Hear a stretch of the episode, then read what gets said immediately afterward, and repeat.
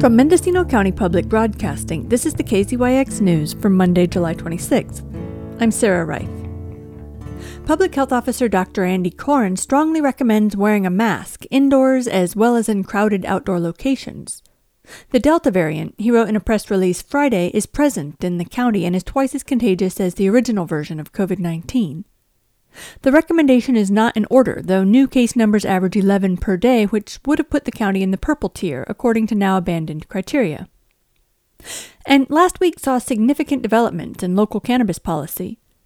The Board of Supervisors raised the income threshold for the Cannabis Equity Program, which has not attracted as many applicants as originally expected.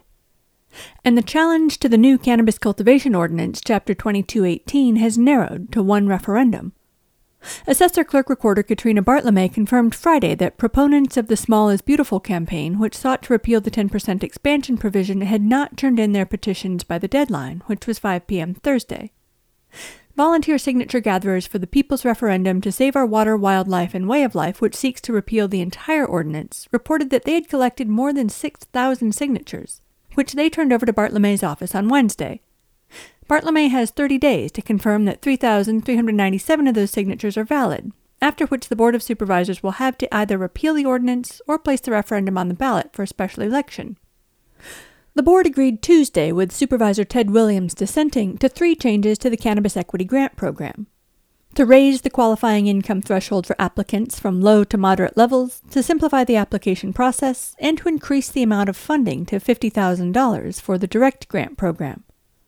Cannabis Program Manager Kristen Nevedal explained that the low income threshold requirement had been one of the biggest hurdles for applicants. The income threshold is set at extremely low or very low. So for a household of 2, extremely low income, the maximum is $17,420 a year.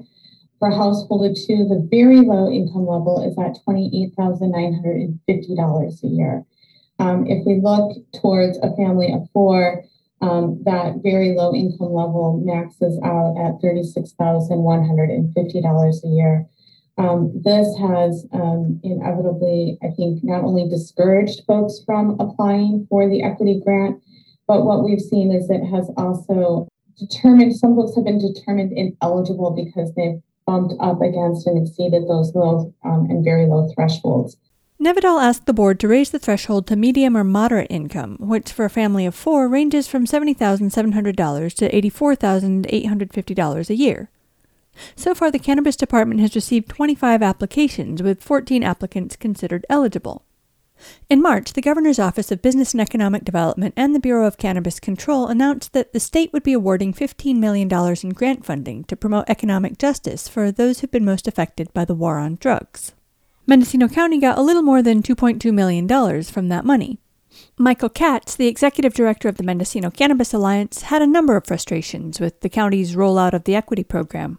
In several cases, including this one, recommendations by MCA, if implemented earlier, could have saved the county untold difficulties and complications and provided numerous benefits for the entire Mendocino community, especially the equity applicants. As it stands, applicants are at risk of losing access to these millions of dollars if they are not awarded expeditiously, and the county program is nearly inaccessible to many folks who have been directly impacted by the war on drugs. We request that moving forward, this board better utilizes our willingness to share our expertise by seeking to integrate more of our recommendations prior to enacting policy. And I'd like to point out that this particular program has nothing to do specifically with income. It has to do with the impact from the war on drugs. Susan Tibbins chimed in with criticisms about the administration of the program. In terms of simplifying the application process, when trying to obtain records from the Sheriff's Department, the department seems ill-equipped to provide research and records, and it's notable that local prep, the historical records of interdiction, which by custom do not include addresses or names. Sometimes they do, but usually not. And yet the application process demands that information. Could the consultant managing the equity program be brought up to speed with regard to this disconnect with information requested and the actual availability and help provided or not provided by the Sheriff's Department?